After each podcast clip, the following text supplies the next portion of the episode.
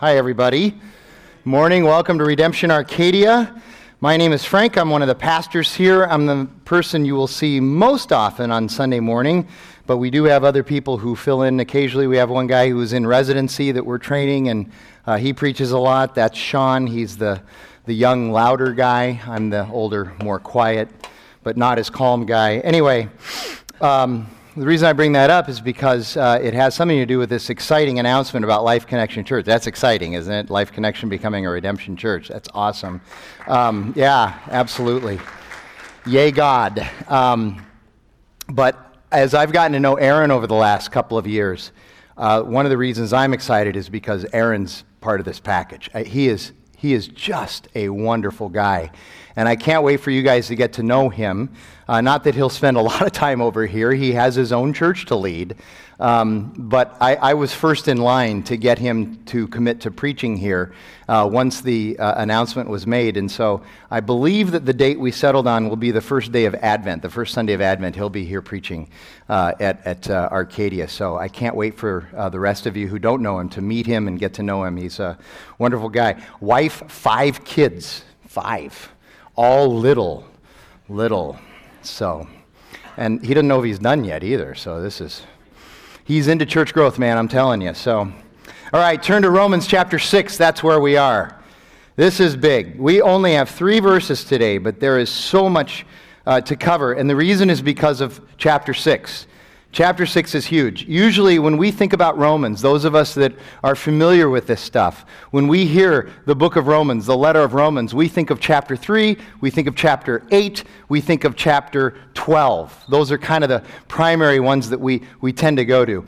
But I will tell you, chapter 6 is, is absolutely huge. And, and so we're going to spend six weeks in chapter 6. That's a lot uh, for only 22 or 23 verses. Uh, but the reason is because what Paul covers here this idea of uh, death and life, death and life, dying and living, dying and living, um, the death of the old man and the resurrected Christ. This is so important uh, that, that we need to spend a lot of time on it. And it may sound at times like Paul is repeating himself, and in some ways he is.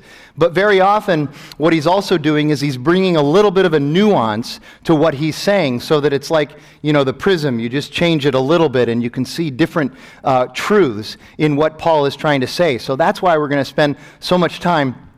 I would say this about Romans chapter 6. it is not the cream filled center of Christianity, but rather it is the compressed core of Christianity.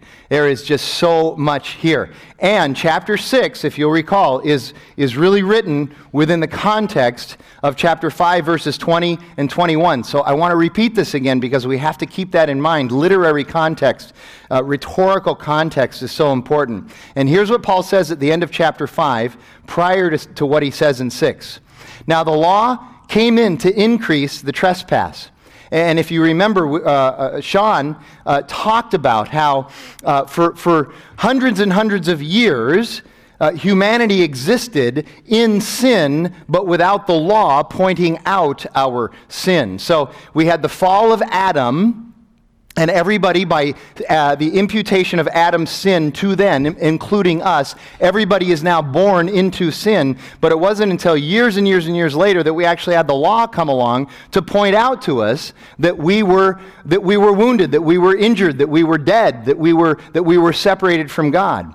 And when the law came, it had this amazing effect of, of, of, not curbing our sin, but actually increasing our sin. It increased our trespass. So now the law came in and, incre- and to increase the trespass.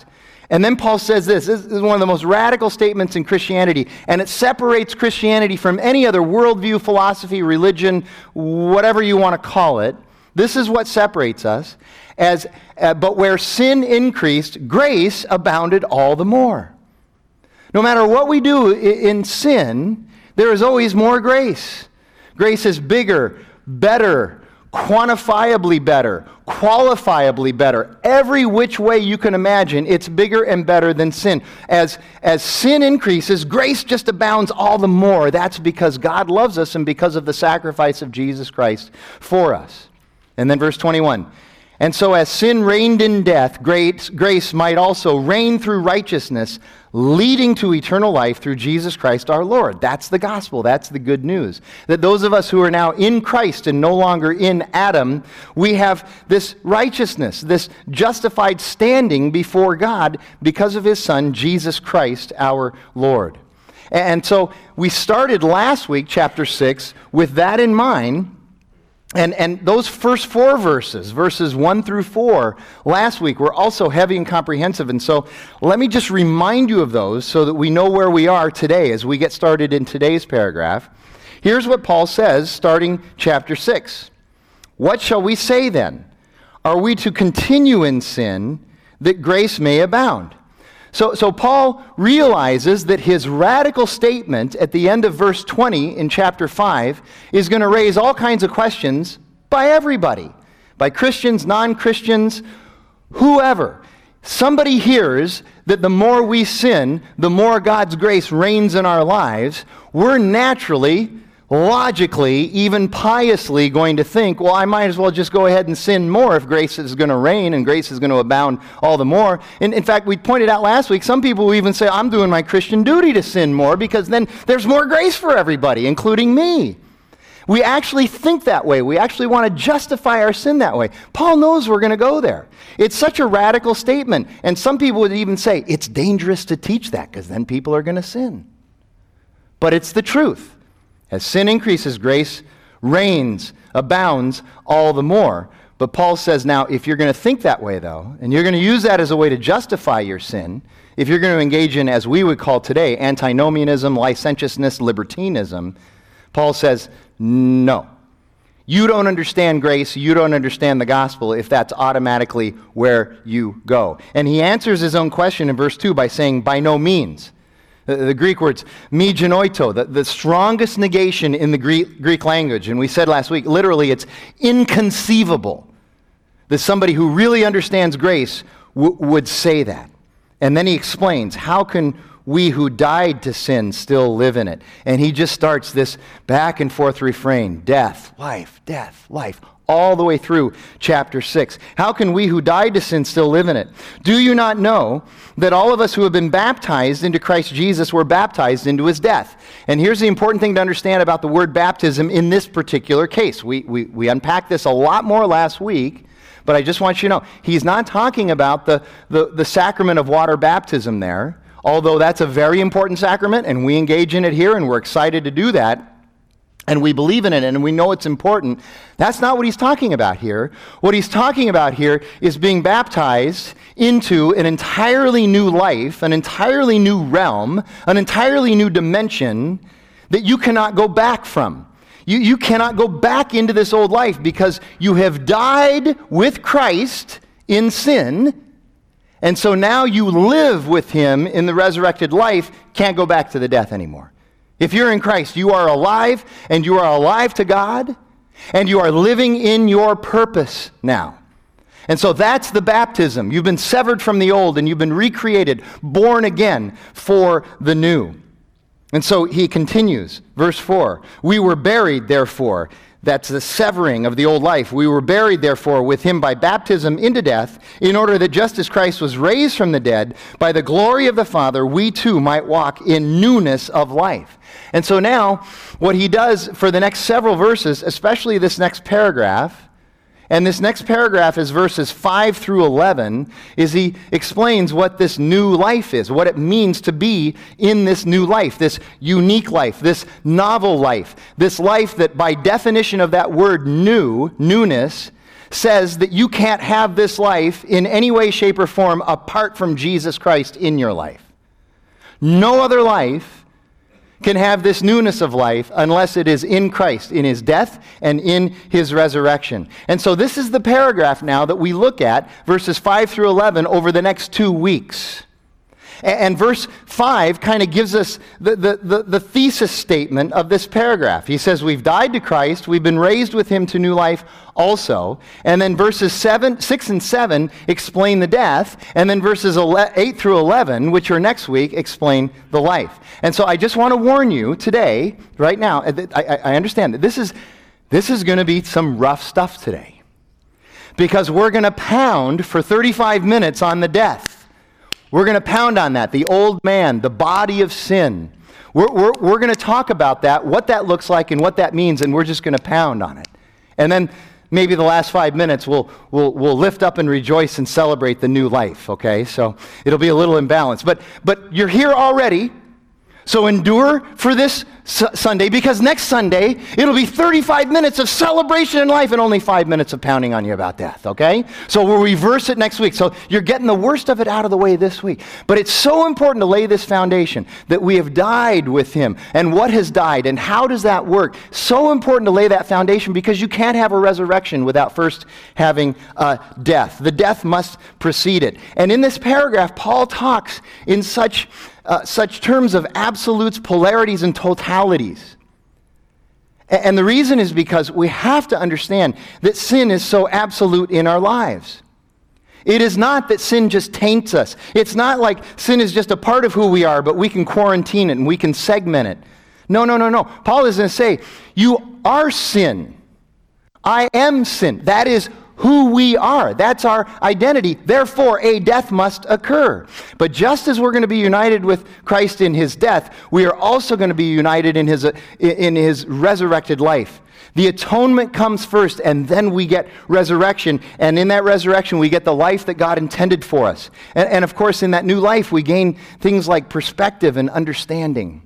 Paul tells us in Philippians chapter 2 that we, we actually have the mind of Christ.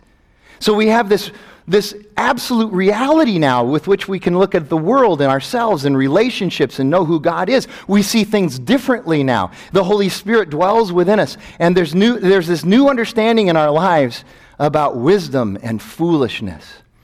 I lived for 27 years of my life completely separated from Christ. Not just separated from Christ, but separated from anything having to do with church or Bible. I was 27 years old. I knew exactly one Bible word. It was Jesus, and I thought it was a cuss word. That's all I knew. And I believed desperately that my wisdom was wonderful, and this wisdom of God was foolishness. I was 1 Corinthians 1, 2, and 3. And then, the, and then the resurrected Christ came and saved me, and the Holy Spirit began to live in my life. And I started struggling with that. And I started to learn. And, and, and He started to knock down my pride. God did. And, and, I began to realize over time that my wisdom really is foolishness to God. And that the wisdom of God that I once thought was foolishness, I now began to embrace as the true wisdom. And that's what we get in this resurrected life. We begin to have a, have a real understanding of what wisdom and foolishness are. And so, verse 5 tells us we're with Jesus, baptized with him into this death. We're also united with him. And that word united becomes very important. We're united with him in life. And so today we talk about the death. And that makes our question for today this, and this is what we're going to spend the rest of our time in. How are we united with Jesus in his death? How are we united with Jesus in his death? And Paul gives us the quick explanation in verse 6. There's three things he says there in verse 6, and that's what we'll, we'll, we'll, we'll discuss this morning. Number one, our old self, literally in the Greek, it's the old man. And, and, and when Paul writes the old man, he's referring to Adam. He's referring to the Adam in us. Before you can be in Christ, you have to be in something else. We were in Adam. The only two things you can be in Adam or Christ. So the old man, the old self, the old Adam, has been crucified with Christ. Jesus took that to the cross. That's the first thing. The old man is gone. Number two, that brings the body of sin to nothing. We'll spend most of our time on that the, the idea of the body of sin, what that means. And then number three, we are no longer, therefore, slaves to sin. So, three things death of the old man, crucified, the body of sin has been brought to nothing, and then that means that we are, we are free from enslavement to sin. So, our old self, our old man, who we were in Adam, as I said, we had to be in something else before we were in Christ. We were in Adam. We walked in Adam. We lived in Adam. But, but in order to be in Christ, in life and in resurrection, we first have to be united with him in death. And that word united is the, is the Greek word symphytos, which literally means it's a, it's a botanical term that means grown together. We are synthesized, we are integrated, we are, we are absolutely grown together. A couple of houses ago, uh, Jackie and I, uh, our family was in uh, not, a lot of, not a lot of land, but there was a lot of landscaping involved in this house. And we had a lot of plants that I was not familiar with. When I was growing up, we had oleanders and oleanders, and that was about it. But this house had everything, had everything. Plants I'd never seen before, and there were a lot of them. And a lot of these plants would, would actually grow together, and I'd be out there trying to do yard work and everything. And I was always fascinated when these plants would start to grow together, how strong they were when they grew together, number one. But number two, how it was almost impossible to determine where one plant started and where the other plant ended. They were synthesized, they were grown together, they were completely integrated. Well, the life of a Christ follower is also about integration. What we also need to know is that the life in Adam is also about integration. And this is a challenge to us, especially in the 20th. I say 20th because I lived in that century as well, but also in the 21st century. This is a challenge to us today because we have been taught and we believe that we can live lives of segmentation, that we can segment our different selves, our different lives out. We think we can do that.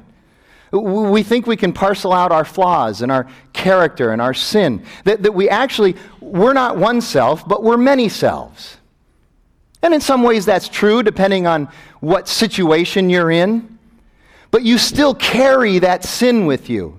And if you're in Christ, you always carry Christ with you no matter where you go. You cannot seg- segment your sin or Christ. We are symphytos. In death, we are symphytos. In life, we are symphytos. In both Adam and in Christ. So we carry our sin nature everywhere with us. It's, it's like this there, there's a dragon within us. There's a, there's a guy named Bill Perkins. He wrote this, I think it's a great poem. It's mostly great because it's really short, but and I'm not a big poetry guy, but I love this poem because of what it says. And if you understand poetry, it's metaphoric, all that stuff. I'm acting like I understand poetry. Just listen to the poem, it's really good. Okay? Bill Perkins, the dragon. I found a dragon on my step, small and agile. Please stay a while. Every day we'd take a walk, master and pet. Why the cold sweat? And then I saw he held the leash. Tall and vile, I've got no file. I found a dragon on my step, false hearted foe who will never let go. That's our sin nature. That's the old man. And it's not even that there is a dragon within us, it's that we are the dragon. That's who we are. I'm going to talk a lot about sin today, but it's never going to be about the things we do, it's going to be about who we are because who we are emanates, what we do emanates from who we are. And James understands this too. In, James chapter 1, he writes this, and he's saying the exact same thing. Chapter 1, verses 13 through 15, he says, Let no one say when he is tempted, I am being tempted by God. And here's why he says it. This is the ultimate in, in people saying, whatever is out there, that's what's evil. I'm not the problem. James is saying, no. Whether you think it's God or someone else, or your circumstances, or Satan, whatever it is, this temptation is not coming from out there. It's coming from within. Says, Let no one say when he's tempted, I'm being tempted by God. For God cannot be tempted with evil, and he himself tempts no one. But each person is tempted when? When he is lured and enticed by his own desire. We are tempted by ourselves. We are tempted by who we are. We are tempted by our own sin nature. We are tempted by this old man. Then desire, when it has conceived, gives birth to sin, and sin, when it is fully grown, brings forth death. So even James gets this. This is a, a theme throughout Scripture. This is not just Paul who claims that the problem is not necessarily what we do, but who we are. The problem is ourself. Problem is within us. And I know, I get it. I said the same thing. It's not fair that Adam did this to us. If I was there in the garden with Adam, I would have said, No, no, no, no, don't do that. I, I, I don't want to be tainted by your, I don't want to be corrupted by your mistake. Get Eve out of here. She's a problem too, man. I, I, I understand. It's not fair that, that, that, that he did this to us. But that doesn't change the fact that that's what's happened. We can whine and complain and moan about it all we want. And believe me, I have. I have a PhD in whining and complaining. Just ask my wife. We can whine and complain all we want about it, but it doesn't change the reality that that's exactly who we are. Sin. We were born with it, it's our old man. But through the crucifixion of Jesus Christ, this old man has been stuck up on that cross and has died. And therefore, number two, uh, this body of sin has been brought to nothing. The body of sin in verse 6 refers to the absolute rule, the absolute reign that sin has over our lives because of Adam's original sin in us. And again, I know, I know the argument. I have the same arguments years, you know, years ago. But, but wait, wait, wait, wait, wait, wait. I, I'm not a bad person. I do good things, therefore, I must be a good person. I know, I know that way of thinking. I get it. I wrote the check for the donation. I helped somebody. I gave up my Saturday morning. Whatever it is, I do good things. I'm a good person. I let somebody take cuts in front of me on the 101, whatever it is. That'll get me into heaven. I, am a good person because of that. And I know this is so hard to get our arms around us. The problem is that most of us think that there are two kinds of people in the world good people and bad people. And of course, we think, well, I'm one of the good people. You know, that's called the self-serving bias. We just automatically put us in the good in the good category, and all the bad people then we have to describe this way. Well, they're the serial killers and the tyrants and the rapists and people who go to Las Vegas on the weekend. Look at me, I'm in church on Sunday. I'm not in Las Vegas. I'm a good person. Now, we're right that there are two categories, good and bad, but we're wrong about who's in those categories. There's only one person in the good category, and that's Jesus. The bad category is all of us, everyone, everyone else. And, and the fact is that when you and I do good things apart from God, it's not good in God's eyes if it's apart from God. Because He knows our hearts and He knows why, in fact, we're doing those things. When we do those things, it's us trying to be our own Savior. I'm a good person. Look what I did. Therefore, I deserve to go to heaven. That's you with a Messiah complex. That's me with a Messiah complex. That's us saying, I'm going to be my own Savior. It's us trying to spruce up our reputation. Can't have a resume anymore without all kinds of volunteer work on it. It's us practicing image management. It's us being able to say that we're a good person by what we do. But we need to remember, Scripture tells us no one is good except God. It's, it's us doing it ultimately for a self serving motiva- motivation, which in and of itself is inherently sinful. There is no such thing. I know this is hard. We hate this. There is no such thing as a purely altruistic act apart from Jesus Christ in our lives. That's not me talking, that's God. That's what He says in His Word. And we either believe it or we don't. And, and this is the challenge. One of the problems is this is a challenge living in a world that doesn't take sin as seriously as it should. Sin is absolute in its wickedness and corruption. The body of sin is a body where sin reigns, it rules. Sin doesn't just have a voice in our life, it controls our life. It touches everything. There are no corners of our lives that, is, that are not touched by sin. We are motivated by sin. We're ruled by sin. It runs in our veins. It courses in our blood. And again, here, let me clear this up. I'm not talking about our behavior.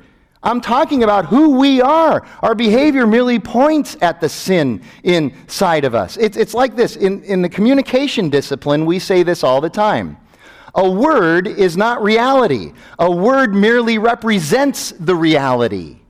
Never think that a word is real, it's just representing or symbolizing the reality that is. Well, it's the same thing in us. Our behavior, and I know our behavior is bad, offensive, it hurts people. I'm not denying that. What I'm saying, though, is that the sin is deeper than our behavior. The sin is us, it's the old man, it's our old Adamic selves. And we have to get our arms around that because Sean said it two weeks ago. Sin is our DNA. That's essentially what it is. It's our DNA. Uh, now, I'm going to enter a time now where I'm going to explain some stuff, and this is going to be rugged for the next 10 or 12 minutes, I can tell you. And, and, and the way this came together, I was not sure I wanted to present it. I, I also knew that I would, I would probably end up after the sermon just go in the back room or the basement and hide from everybody because I didn't want to hear about it because this is rough stuff. But the way it came together, and then I checked it out with people, people I trust who understand these things.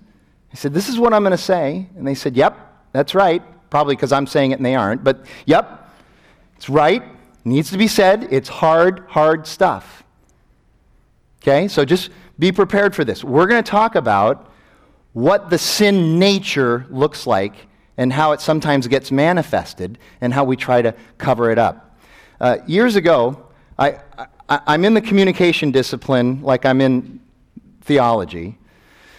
Years ago, it became uh, a, a paradigm, a way to work on conflict resolution and sometimes even in counseling and therapy and psychology, that kind of thing, but certainly in conflict resolution, it became the paradigm to sit down with a person and say, Listen, you, you are a wonderful, wonderful person. You're a good person. Uh, you're a respectable person. You're a good of, person of good morals and good character. You are wonderful.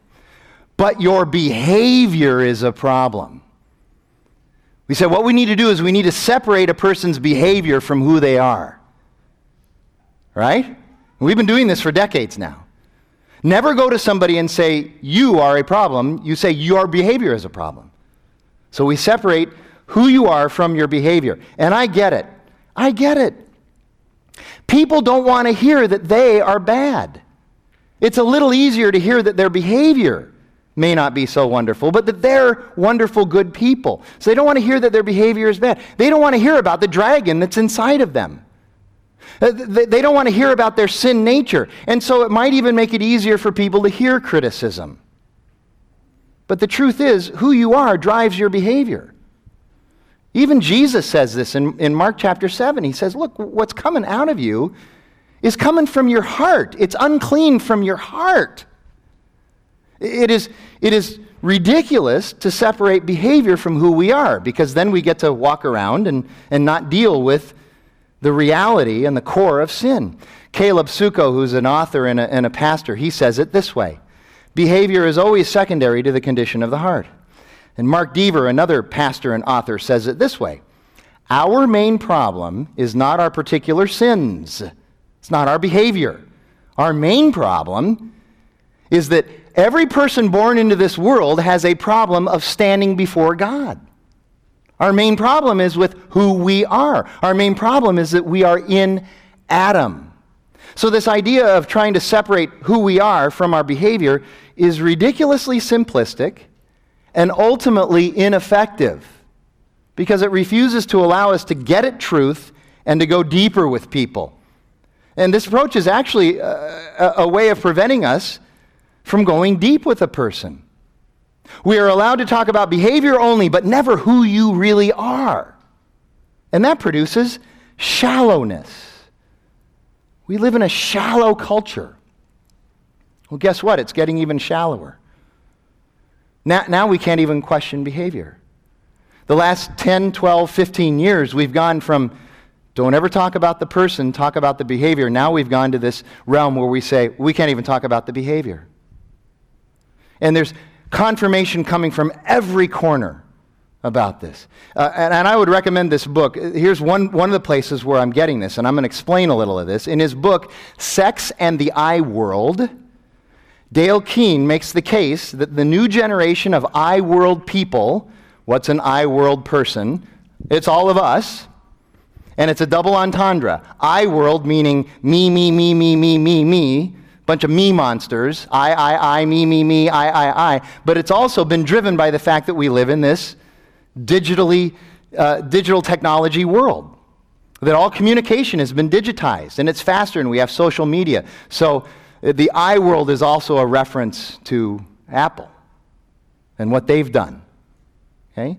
So he says that the new generation of I world people have determined that fulfillment in life, let me stop there, everybody's goal is to be fulfilled in life. That's what we're all pursuing. That's what we're all seeking, right? We just want to be fulfilled. Well, people in the I world generation have determined that fulfillment in life comes from freedom from three things. It doesn't come in Christianity, it doesn't come in philosophy, it doesn't come in worldview, it doesn't come from Oprah, it doesn't come from Dr. Phil. It comes from, from trying to achieve freedom from these three things, and here they are. Number one, freedom from nature. We are free from nature. And this is actually a polemic directly against Genesis chapter 1, verse 27, where Genesis tells us God made man in his own image and likeness, male and female, he created them. And the I world generation looks at that and says, Balderdash. I am not restricted by physiology, neurology, or biology. I can be whoever I want. And so our culture is moving towards a culture of androgyny and genderlessness.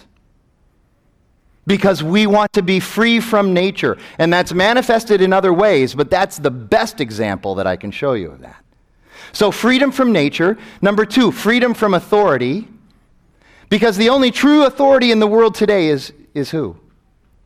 Me. And you.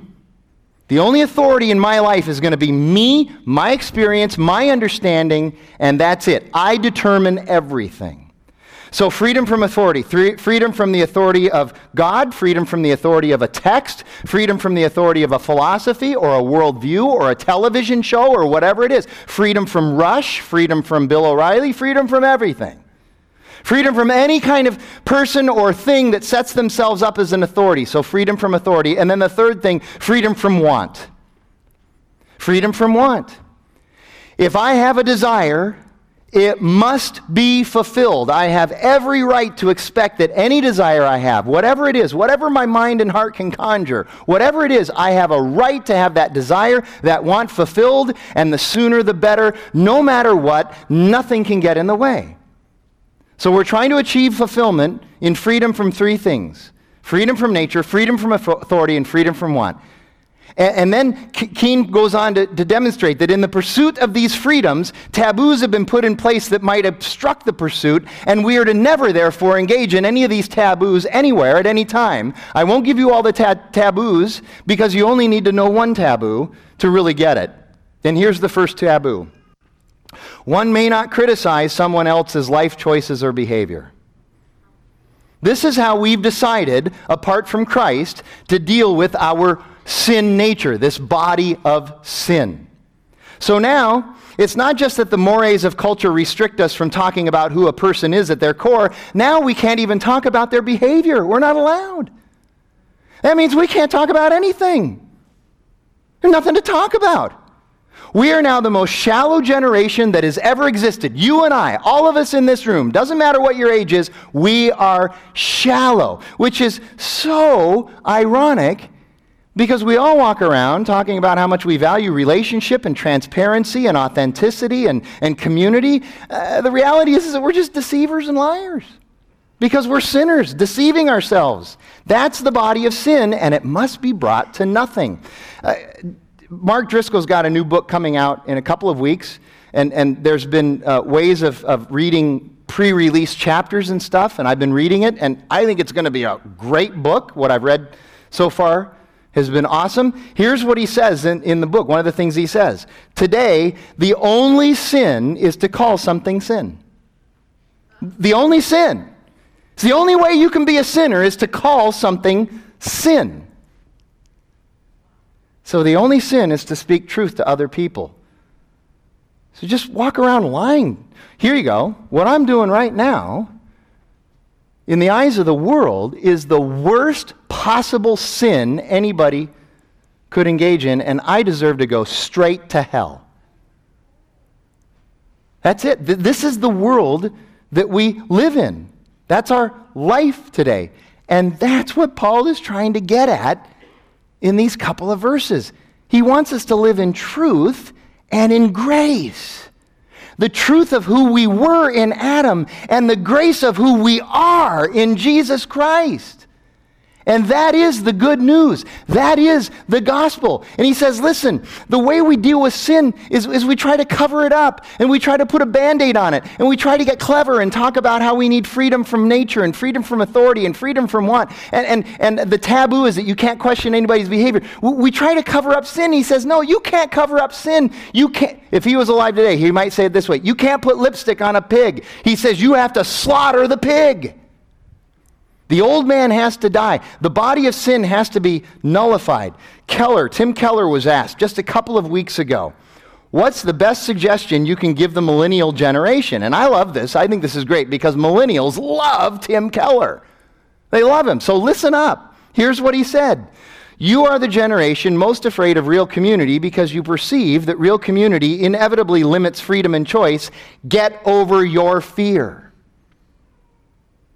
So here's what's resulting from the current mores of culture. We're getting shallower and shallower and shallower. We can't speak truth to anybody. And I know some of you right now are going, I'll fix his wagon. I'll speak truth to him just as soon as this service is over. Okay, but I get to go second. We claim we want deep community. Listen, I'm not saying that we should be jerks when we do this, obviously. You know who speaks truth to my life? Better than anybody? It's my wife, Jackie. And she does it in a way that helps me to see what a wretch I am without ever feeling like a wretch.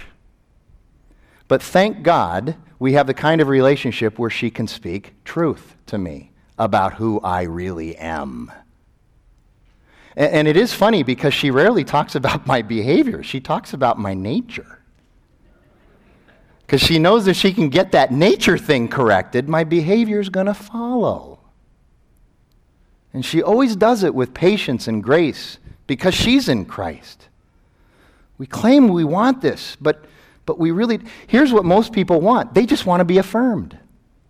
They just want to be told how wonderful they are. That's what, it, that's what we think real community is. So Dennis and I go out for coffee. And we sit there drinking a latte for an hour going, You're wonderful, Dennis. And Dennis goes, You're wonderful, Frank. no, you're more wonderful. No, you're more wonderful. And then I go away and I say, Yeah, great community today with Dennis. We're both wonderful.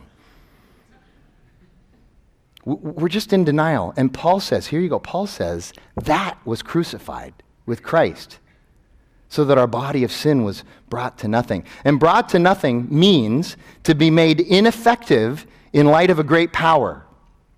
So, Augustine, the great fourth, fifth century theologian and church follower, uh, father, explains it this way. Before the fall, he says Adam was what he called posse peccare.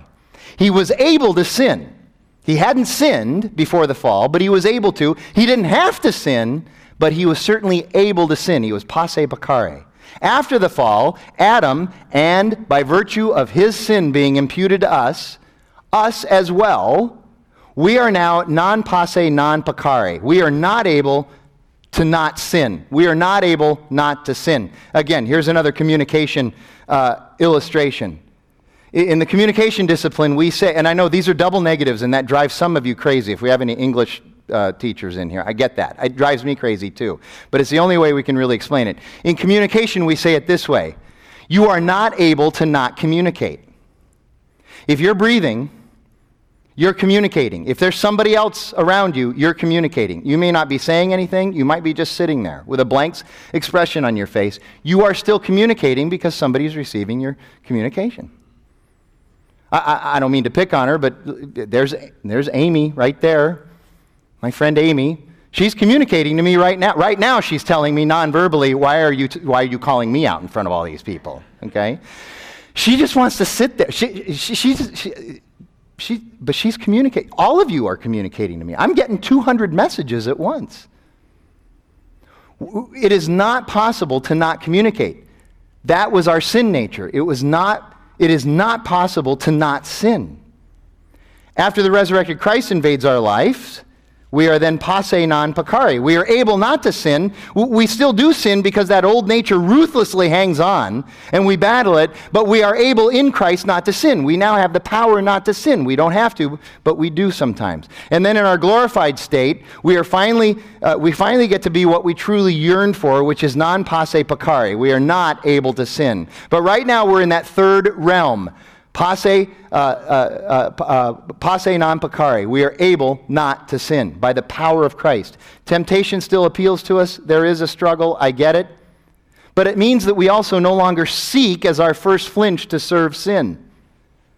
We were slaves to sin, totally controlled by sin in our old Adamic identity. We would seek to serve sin always. We didn't think of it that way. We didn't think that, that we were serving our sin. We thought, like the dragon, the sin was serving us, that it was serving our pleasures, our ego, our pride, our gratification. But in fact, we were serving sin. Augustine says it this way The sin we seek for our pleasure becomes the sin that punishes us by us becoming enslaved to it.